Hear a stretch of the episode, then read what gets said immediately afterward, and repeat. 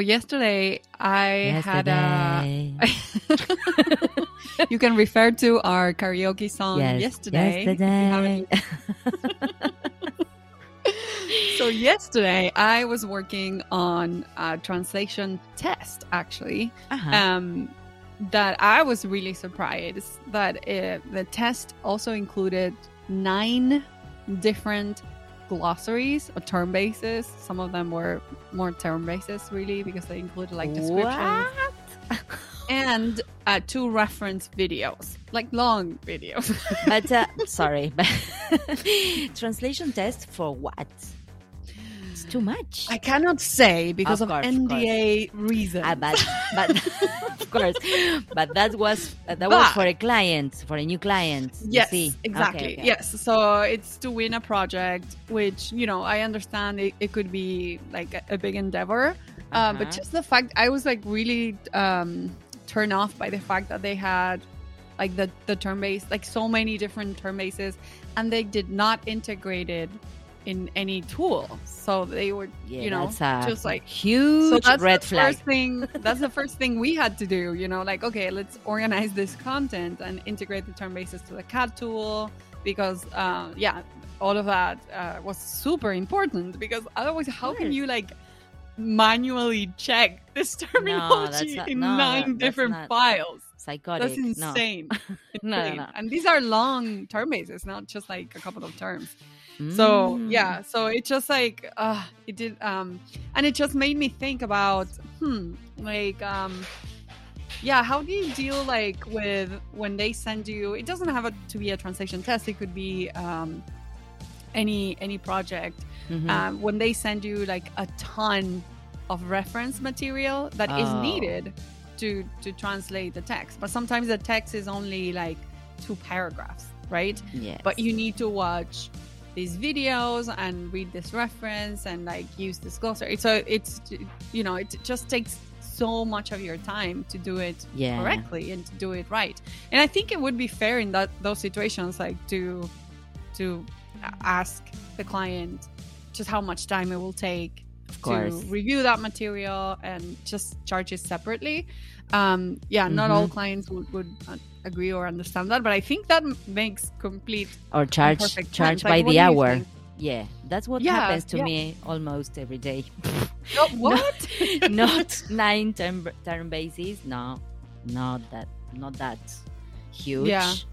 But sometimes for tiny uh, task, I have to check Mhm. like I don't know three Google sheets, three different Yeah. Google sheets, and Mhm. uh, if I have uh, the translation memory, but that's not very trusted, so be, be, you better go and check the other. It's it's Yeah, insane It's because you you have a the PM sa- says I don't know we have this five words task. It's not 5 Mhm. words, you know. No, They are not paying by word, you know. They are paying Right, by the okay. hour.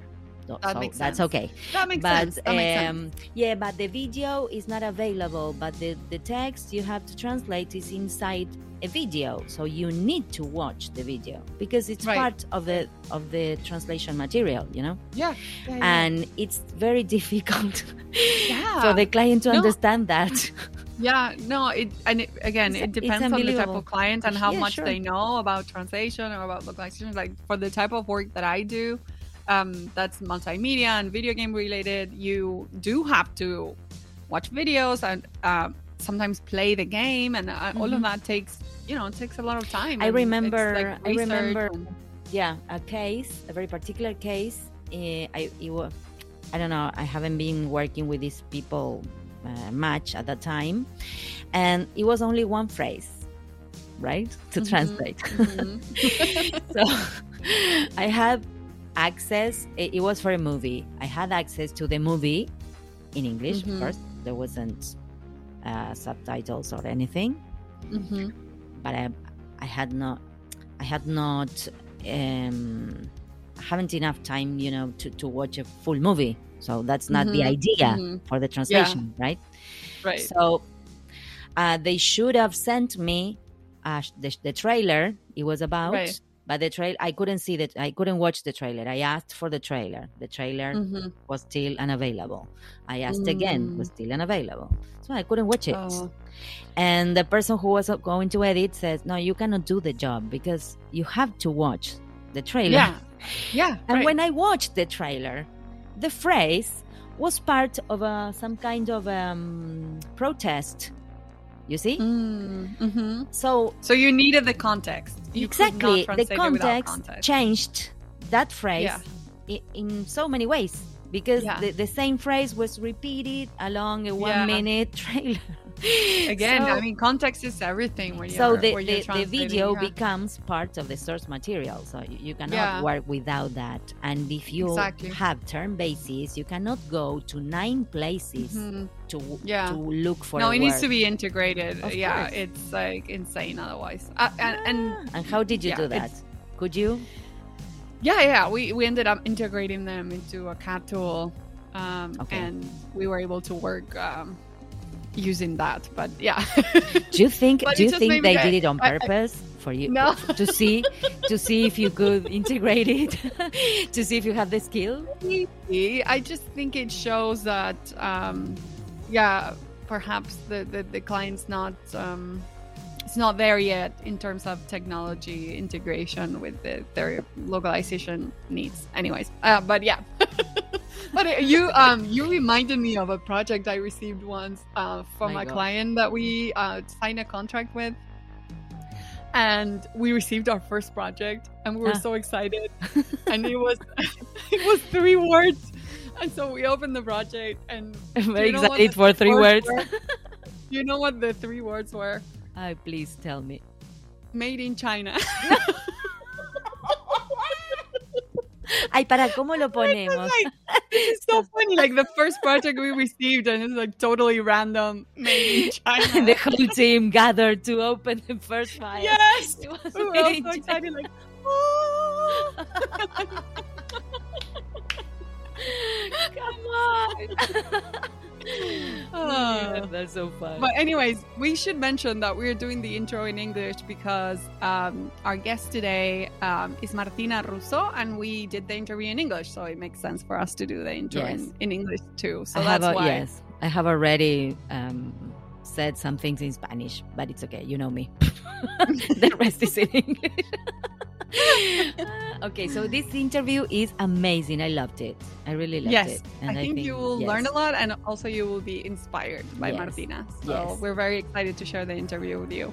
Yeah, that's amazing. Let's go. Yeah.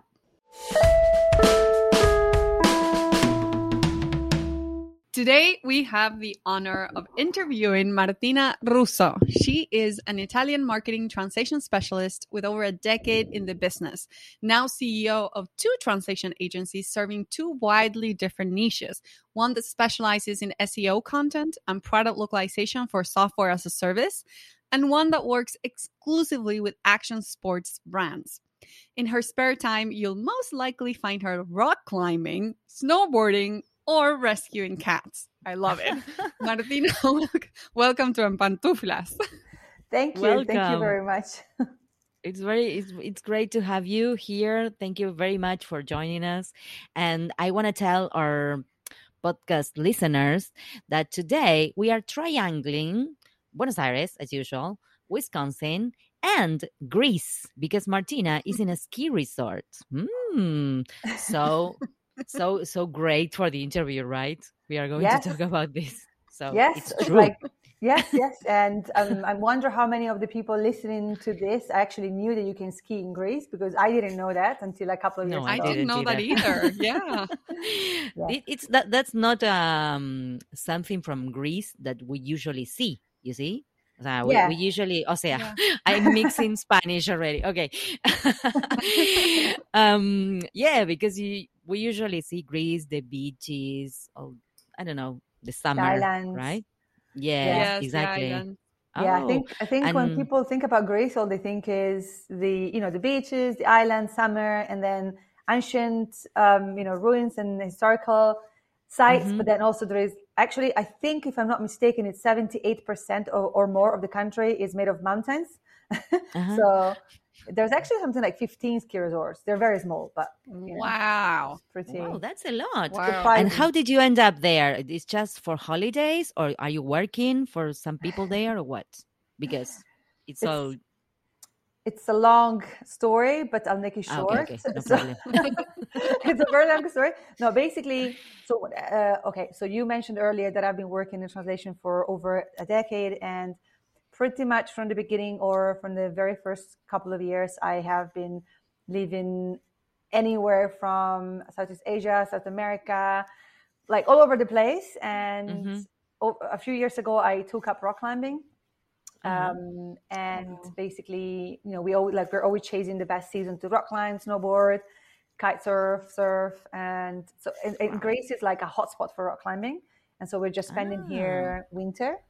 And we actually we usually go around with this like tiny house on wheels type of thing um, Uh-huh. with our Wow. cats, dog, and, and so we ended up here in Greece just like for winter. Oh, that sounds so I love amazing. It's like uh, you know, we, we all translators are, well, most are here, you know, in our chairs, looking at our computers. and so- sometimes sometimes looking out of the window, but yeah, that's sometimes Yeah, looking my- at pictures of Greece, looking at My pictures office of can be quite crazy. Like sometimes I take, I mean, yeah, of course, like I'm working full time, sometimes even over full time. Um, Yeah. But I always try, try to like balance it out with taking a few hours every day to just go and do some sports. Um, you know, That's hanging off like 30 meters off the ground off a cliff. Um, and so sometimes I take the lap, my laptop with me because you know I'm, I'm still like having to to manage stuff.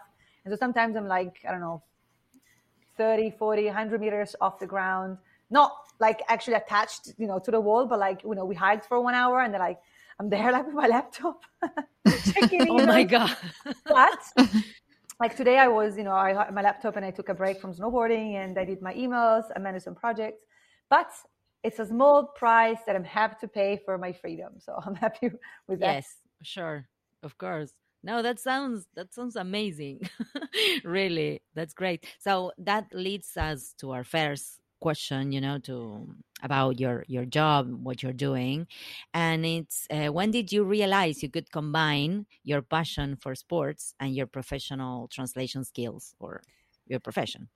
Very good question. So, as you mentioned Thank you. earlier, as you mentioned earlier, I have so I do these two. I work in two um, in these two very different niches and industries, um, and I've been working basically marketing since I started, and then I started working with localization for software companies, and then three years ago, I was I actually um, I went online and I was trying to buy a pair of climbing shoes, and I think I was redirected onto the Italian website of this one of the major climbing brands, and I was like, the translations are awful. Like, how is that possible? And so I did a bit of research, and they're all terrible. And so I, I thought maybe gosh. there is a yeah maybe there is a market there. Maybe I can do you know I can help them um, because clearly whoever is doing these at scale throughout the whole outdoor industry is doing a terrible job.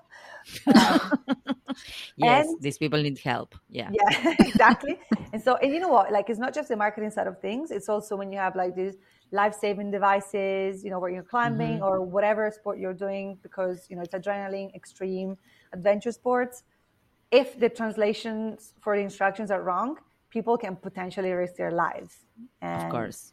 so i mm-hmm. thought i don't really want this to happen to myself to the pe- to my community and so i thought maybe i can do something about it Oh, Yeah. that's very noble. That's so nice.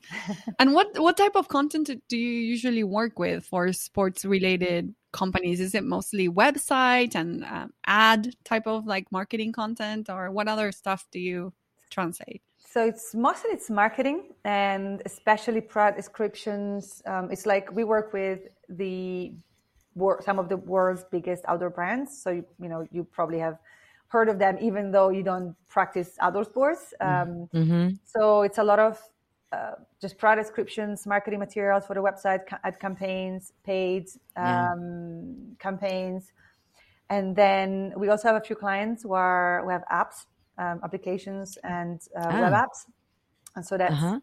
that's also like a completely different type of projects, but um, it's very like it's it's awesome. It's very rewarding, but it's also much more complex. Yeah, sure. And yeah, and it's it's interesting because we work in a variety of languages across a variety of regions. You know, from Norway to Spain to Korea to Japan. Like it's crazy. and it's yeah, and I, and I I think that there must be um, a wide variety of subjects, you know, because it depends on which country it comes from or which region you're, I don't know, which sports are practiced there. So yes. that must be fascinating for you who like yes. it. yes, yes, exactly. I'm, I'm, I'm, always like so excited when I see an email coming from, you know, uh, first of all, when I see these emails coming from people who are looking for this service, and I'm like, uh, mm-hmm. like they come to me and they're very mm-hmm. surprised mm-hmm. that we're so specialized uh, because there is you know, the, the reason why they actually 99% of my clients have come to me because they were not happy with the translations provided by the more generalist translation providers before. Um, yeah. And mm-hmm. literally, our USP is we understand your customer, your core customers, because we are them.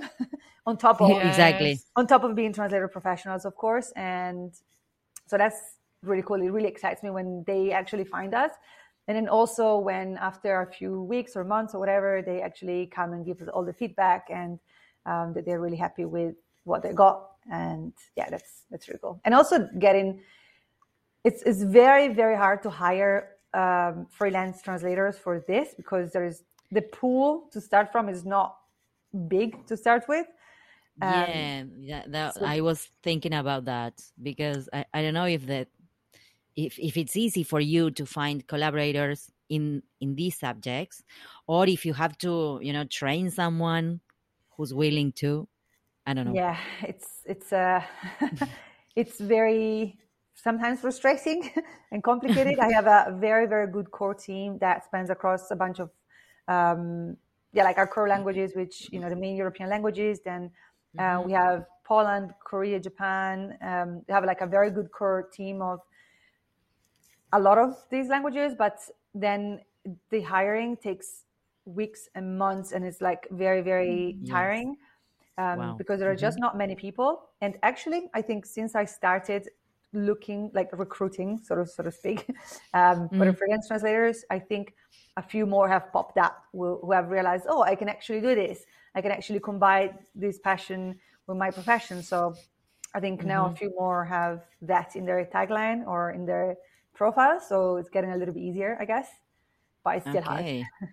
well, that's a that's a very good idea for anyone who's listening, you know, and is interested uh, to reach out, like to say, I'm interested, or or begin to right to specialize yeah. and know that there is a market for this because right yes maybe yes. there's someone else down there. I was trying know. to think if I know of any other translators that do these type of like uh sports. I don't think I think you're the only one I know, Martina. But if I ever meet anyone else, I'll send them your we'll way, be, of course. and yeah. you know what's the crazy thing is that specific. yeah, it's very specific. And the for example, we don't do any mainstream sports um, like football, rugby. I am not mm-hmm. interested in doing that type of projects because I mean I don't know. I, am the person. I'm actually I'm the face of the business. I am uh-huh. the person mm-hmm. selling and also like having this relationship with our clients. And there would be a huge disconnect with between me and a I don't know football brand. And so I'm really, right. yeah. And so I'm really happy with that. Um, mm-hmm. that, with that. Mm-hmm. And mm-hmm. I was gonna say something else, but then I forgot. so no problem. Okay, talking about talking about the kind of clients you you like yeah. or you want. Um, how how is working with these types of clients, or what kinds of clients do you have? Like big, small. I don't know. Um, the vast. Um, whatever. The vast, the vast majority are big brands um, because. Mm-hmm ever since, well, even like in, in both of my, our niches, I've always wanted to work with clients who really understand that localization is an investment and they have the budget and they want to spend the budget to to get mm-hmm. like a mm-hmm. really good return on investment and actually um, you know don't have all those pitfalls that they they had previously with with other translation agencies and typically those clients are bigger brands in this okay. um, industry um, at least and so, yeah, so it's, it's, it's typically big brands who need um, anywhere from four to six to maybe 10 languages per season. Um, there's a lot of seasonal wow. content, uh, two seasons per year because we have, not actually more, but the two main seasons, mm-hmm. I guess, per year are winter um, and spring, summer. So it's like the two main. Mm-hmm. Um, there is a lot of that. And then we also have the, the app um, clients. They have continuous localization requirements because, of course, they keep. Um, yeah, so it's it's two very different. Updates. Yeah, two very different yeah. models, I guess. Um, mm-hmm. and we also have two smaller clients, um, but they're also on board with this type of like mindset, I guess. So mm-hmm. yeah. So I, I like the distinction that you make about it being like a, a big brand or or not, but really um, knowledgeable about localization, which is not always the case with end clients, and you find a lot of um, misinformation about what localization really is, and that it is an investment mm-hmm. and not just an expense, and that not anyone uh, can do it right. Um, so yeah, I really like that distinction that you made because sometimes um, for translators can be hard to work with the direct clients who are not, you know, matured enough in the localizations uh, space. Mm-hmm. I yeah. think some of these clients, some of these companies are not. I mean, I know that they are not very mature in local, um, when it comes to localization. Um, mm-hmm. You know, if I compare my software company clients with my outdoor sports clients, mm-hmm. Um, mm-hmm. It's a very different scenario. Uh, but what is important for, for me is that they are open to that, you know, to have like a partner, a relationship of partnership where we are the yeah. expert. And I, I, don't really like the word educating because I feel like it always comes mm. from a place of superiority and it's used a lot in the translation industry. But I like mm-hmm. the fact that, you know, they come to us and they know that we are the experts and that if we need to, you know, handhold them sometimes, that they will trust what we say. And it's not always mm-hmm. wholesaling, but it's just starting from that ground, then you can build on rather than, you know. Yeah, that's that's very nice what you're saying, really. Uh, from the point of view, yeah, because uh, I think uh, the client uh, thanks that kind of, let's say, collaboration, right? So Nice. Mm. I wanted to ask you, um, you. You told us that you usually work with uh, several languages and different seasons, right? Regarding these types of clients, and do you have any anecdotes, for example, uh, that has to do with cultural issues or I don't know differences between one language and another, or something difficult to to solve? I don't know, whatever. Yeah, I mean, I think one of the main differences that we are encountering um, on this like ongoing localization project with this uh, one app specifically, one um, mm-hmm. outdoor brand that's got this app, um, and because we are localizing in Brazilian Portuguese and Brazilian, uh, sorry, Brazilian Portuguese and Portugal Portuguese, there is already some massive differences there. Wow, yes. Just in the way that is everything is worded, and but then we also have Polish, and then we also uh-huh. have Korean and Japanese on this one project that is running right now. And then next year we're going to do Russian and Czech and I don't know what else. And mm. just the fact that because so before these clients came to us, they already were trans- uh, localizing into five languages. Mm-hmm. but I think they hadn't encountered, you know, with, with Polish, for example, you have all these pluralization issues um, that have to be. I don't like they hadn't really thought that could happen. And so one thing that yeah. could be said easily in, in English or in or Romance languages, then we have to com- like rewrite completely the code. so wow. to make it appealing for like the, the local um, culture. For Polish. Mm-hmm. Yeah, and in Korea as well, like when you have the variables and all that stuff, it, basically we have to re get like get the developers to rewrite some of the code to be able to get that. Otherwise, especially, um, I mean, if you have ever been like on a I don't know, like Japanese website, for example, or you know, a Chinese website, it looks completely different from what we are used to in Western cultures uh, and mm-hmm. countries. Mm-hmm. And so, like for example, the Japanese market is you know very saturated with all sorts of apps and this and that. And so our translator was amazing. she was like, "You really need to get some of this stuff said in a very different way because otherwise, this app is never going to take off." Um, so I think that's mm-hmm. like that's the biggest thing that I can think of when it comes to really massive differences in Yeah. localizing a product for this type of brand. Otherwise, I can't really think of a major, I don't know, look at it like translation pitfall right now. I'm sure there have been. I can't really. I mean, I guess the main localization translation pitfalls that I can think of are the ones that we find on their websites before they Yes. start working with Yeah. us. yeah. It's like, The ones that pushed you to to do this. yes, Google Translate. Okay, yeah. yes.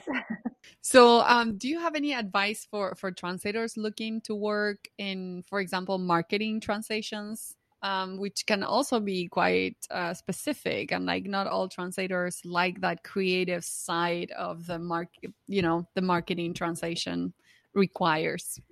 Yes. Okay. So that's an interesting question. First of all, I think for me specifically, because I've been a freelancer for you know a long time, and even now I still do translations here and there.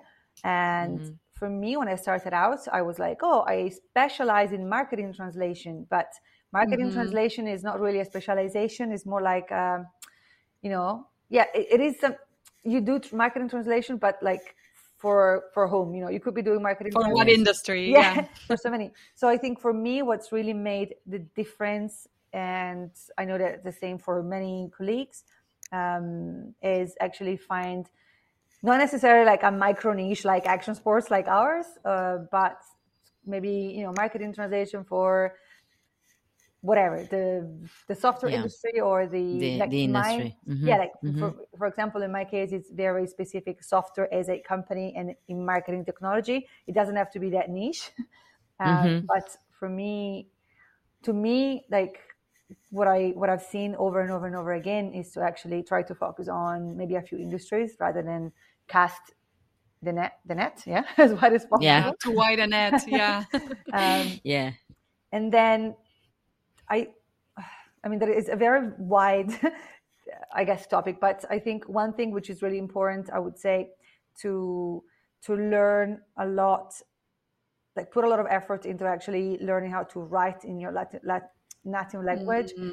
copywriting courses in your Latin language rather than just focusing on translation because I I review out many translations um, that come that we do for our clients when it's Italian because I'm very picky.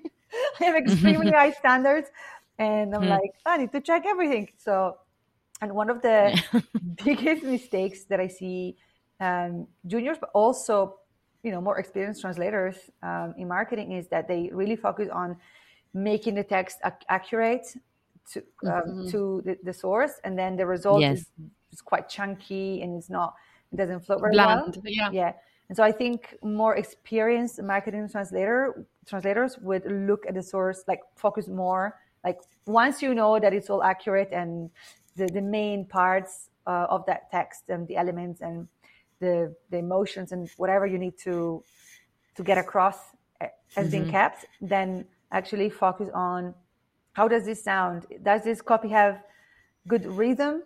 And does the punctuation really support the message that I'm, you know, like the very small details?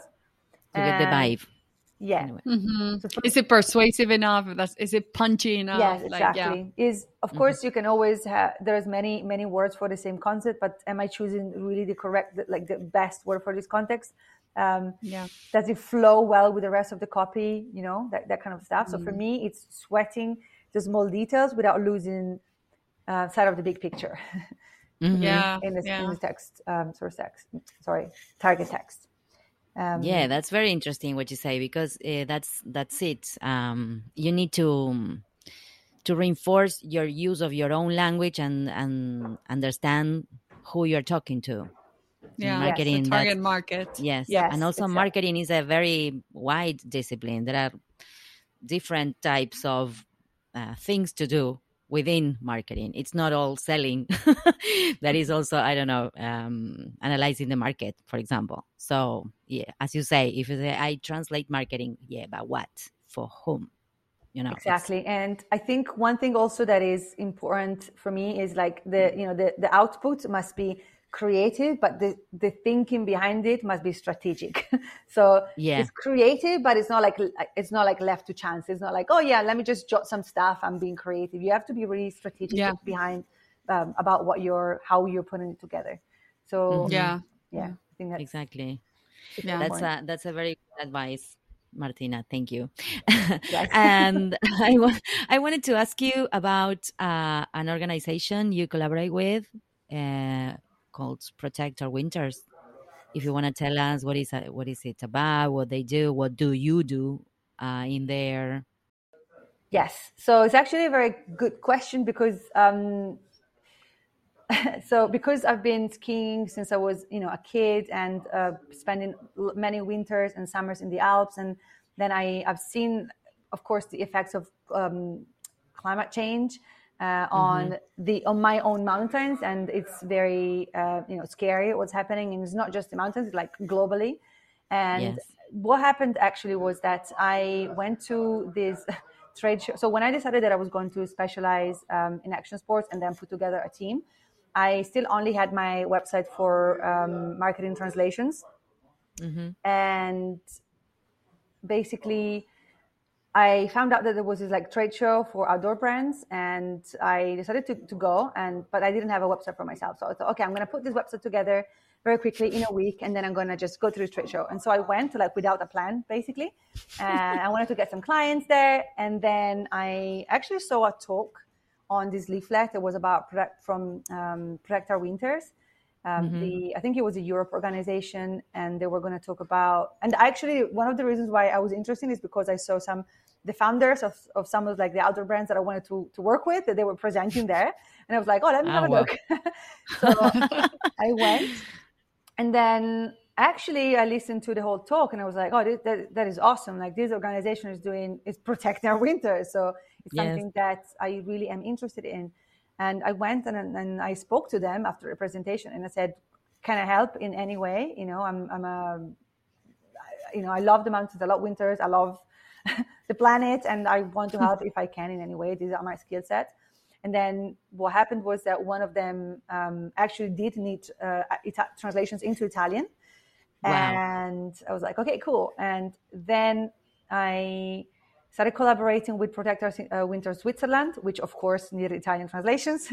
and uh, so I became their kind of localization manager for, and, and also like helping with the Italian translations. Then I became, um, I helped with the Protect Our Winters Austria chapter. And then I co-founded Protect Our Winters Italy.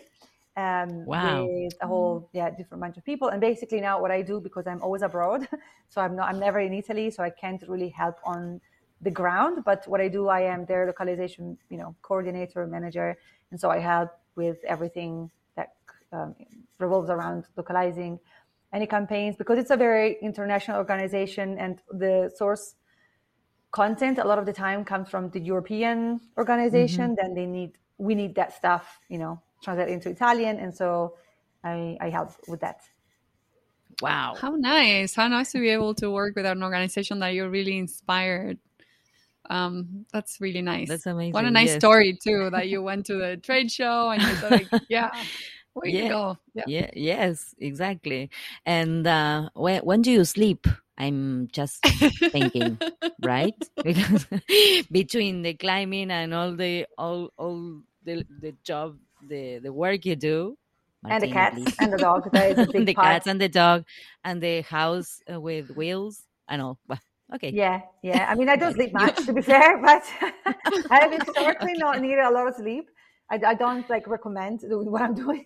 It's not necessarily like a healthy idea but i don't the thing is i go for like from zero to 100 and it's like very hard to stop when i'm really excited about something and then occasionally i'm like oh i'm exhausted i think i Oh. might be burning out soon maybe i should like hit the brakes now so, Yeah. then i can take it slow for like a, maybe a month and then like boom and then i start again Yeah. Again, okay. Well, you, you recharge. So at some point, you recharge and you go Yes. on. That's and that's also great. that I'm actually a fake extrovert, meaning that you know, if like I'm talking with you now and I'm really enjoying it, and if you drop me in any social, um, I don't know, like situation, I'm super sociable. Um, but at the end of the day, oh, I need to be by myself and like you're that- exhausted, exhausted. Yeah. Yeah. I guess that's one of the reasons why I really enjoy being in these really remote areas. I literally don't see people. Yeah. Except for my partner and like other people that I do sports with occasionally. Yeah. So You can Okay. recharge. You need your time alone, of course. Yeah. Yes. Well, Martina, you're very active on LinkedIn too. So I wanted to ask you, how do you find the time and the, the inspiration to do it? And um, what do you find uh, rewarding also of that involvement in, in the LinkedIn platform? That's another interesting question with another interesting story behind it. So when I started using LinkedIn uh, with purpose, it was I think 2018. I had just learned that LinkedIn it was just starting to change, and I was like, "This is amazing! You know, we can actually do so much in, in LinkedIn." And there were no, I mean, in my experience, I had I, I didn't really see many translators on LinkedIn uh, being Mhm. active or posting stuff. So I started being active. I was actually active every day at the beginning until I burnt out with Wow. LinkedIn. And I was like, okay, that's that's a lot. Yeah. bit too much. Uh, but I was figuring out what to do with it. And then actually, you know, I built momentum with it, which is still like yielding results today, which is good. Mhm. Um, then I started doing talks to other translators on LinkedIn. And then a lot of, I, I feel like now the whole community of translators is on LinkedIn, which is really nice to see how it's evolved.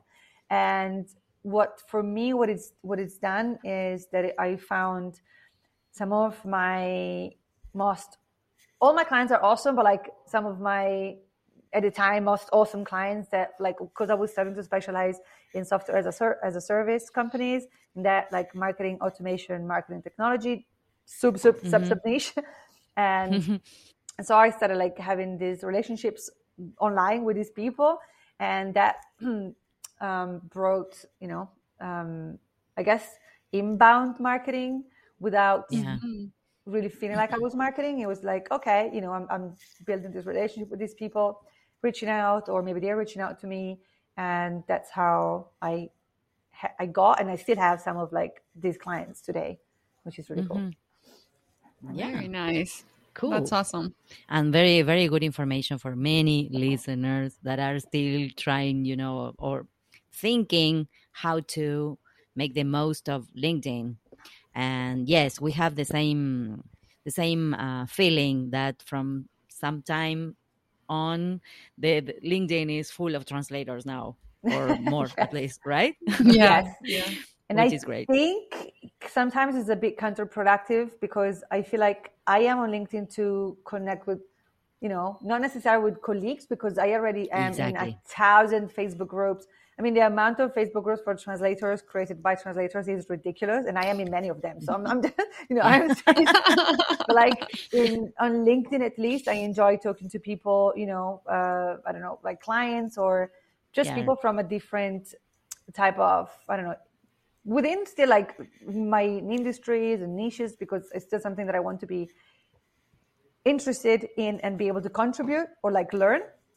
hmm But I don't feel the need of just being in the in the community of translators all the time. So I no think of course right. Right. I think a lot of translators do that, and I would recommend to anyone listening to this to to try and like branch out and just connect rather than connecting with translator, translator, translators. Just try and connect with people that maybe you would like to work with, or just people that you I don't know find interesting in different. yeah, Yeah. inspiring That's right. great advice, actually. Yeah. Mhm. Exactly. Uh, so, Martina, you know that in our podcast, every season, it's our fourth season, this Nice. one. Um, every season, uh, every interview, uh, let me correct myself, ends with a special question. This is the, the final special whoa Oh. God! yes. No pressure. Uh, no pressure. You you you do rock climbing and and all sort of stuff. So you're going to you know t- you- you're going to answer this question with confidence. I'm sure. um, but since it's very nostalgic and invites to reflection, I'm going to ask Marina to to do the question. So What an honor. prepare Thank yourself, please. okay, I'm bracing so. Martina, Yes. the question the question goes the professional path has many different moments but there's always one that could be described as a crisis or as a crossroads that you need to overcome and that uh, usually after you go through it, you learn something from. What was that moment for you, and what did you learn? I mean, what moments you mean? Because I feel like yeah, sometimes okay, there yes. are more than one. I feel like there is, um, you know, uh, just like in life, there is a lot of highs and then there is a lot of downs as well. So I feel like one of, I think, okay, the, I'm gonna give you a couple of moments because I think they're equally important, and mm-hmm. also because I think if, especially if someone was listening to this and maybe they're at the beginning of their career and they just i don't know i think it's important to, to hear. So i think the first time was when i decided to just sustain myself on translator translation only.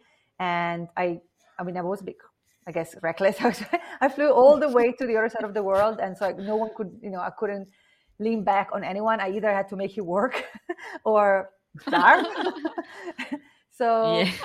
I think that really gave me a lot of resilience and just um, taught me that whatever you put your um, your mind to, you can achieve. And even if it seems a bit hopeless at the time, um, and that's the same thing that happened again once I. Mm, uh, that's I guess kind of in the same period uh, when I moved abroad to complete my studies because I couldn't sustain myself in Italy that was before I went full time, I think. Mm-hmm. And um, so I moved abroad to Switzerland. I had a terrible time because I was just like very unlucky.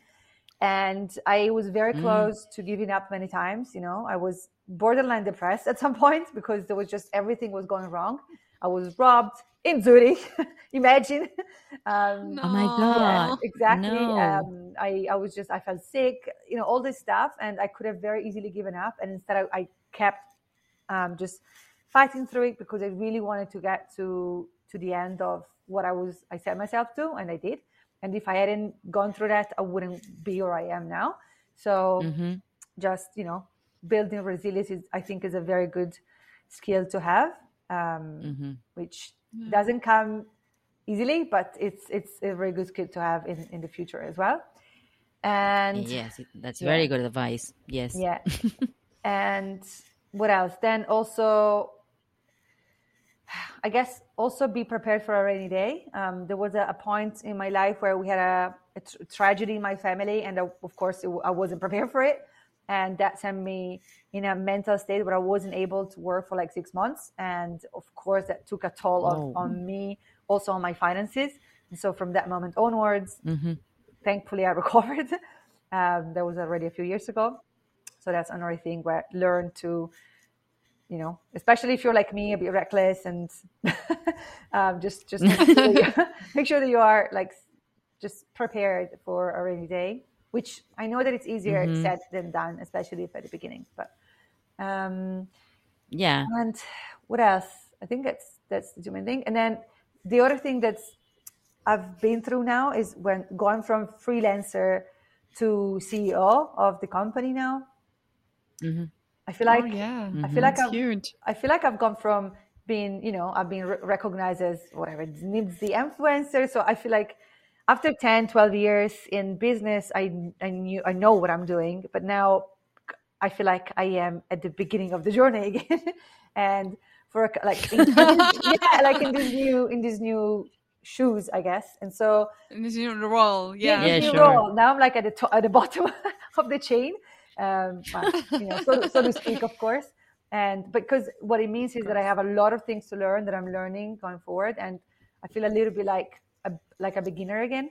And that threw me off a little bit for like a month or two. I was trying to find my feet again, and mm-hmm. at the mm-hmm. time, I was feeling a little bit like imposter syndrome, feeling like a fraud, feeling like all the stuff that I think many people will feel regardless of where they are in their career. So if they are just mm-hmm. uh, translate, I mean, just, I mean, just at the beginning, I mean, of their translation career, or even a few years down the line, a lot of people probably feel the same. Mm-hmm. Yeah.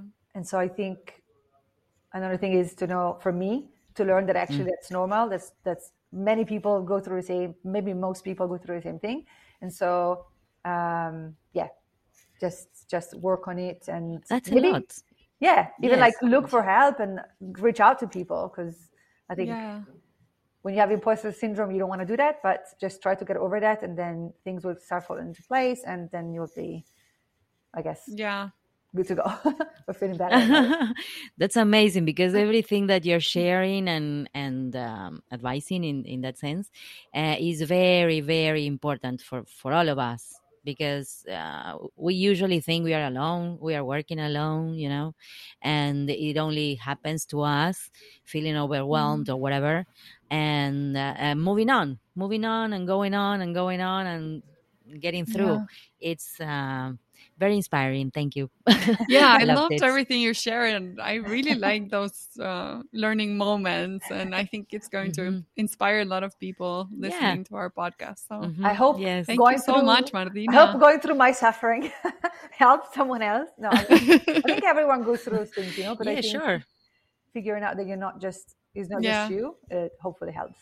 yeah totally Yes, totally. exactly. And not and not only watching, you know, the, the successful moment of someone else, because Yeah. that person has has had to climb many rocks to be there, you know, has had Um, their their their failures uh you course. know yeah their moments. so so that's that's also I know it's important for us to to to be see that. aware of the possibility that the possibility that, that we all have problems that we all have bad times and then some good times they may come and that right? we don't all have it all figured out right Yes. Like- That's such an important thing for me because sometimes even with my own, Yeah. like with my teams, I'm like, I feel guilty almost because I'm like, oh, I should be like, I should have everything figured out, but then you know, then then I don't, and I shouldn't. You know, this is where we are at, and everyone is happy. Yeah, me, that's we're the most important human. thing is that Yeah. everyone, as long as everyone is treated respectfully and like, you know, you you make them Yeah. part of the team, and you actually are honest and communicate with them, then yeah there's really no reason to feel like that. But it's still hard to like do that.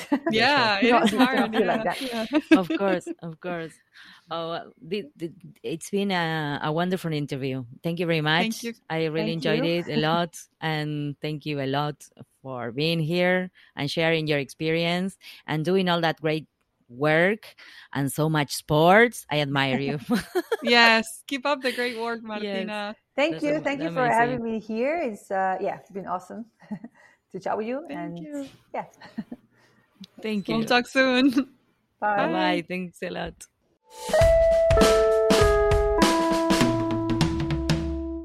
Y ahora con ustedes, el momento catártico del programa.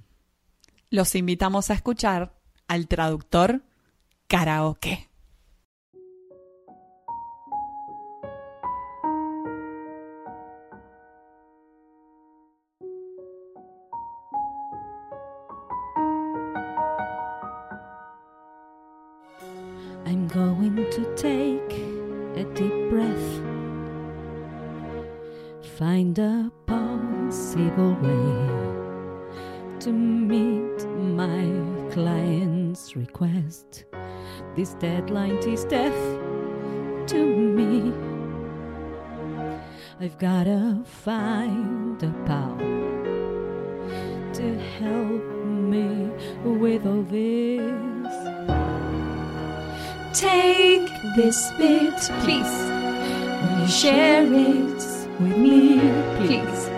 Cause, darling, without you, all the power of the greatest CAT tool, all the sweat I will pour through the keyboard will never be enough. Never be enough. Buckets of coffee are still too little. These hands can type like that, but it'll never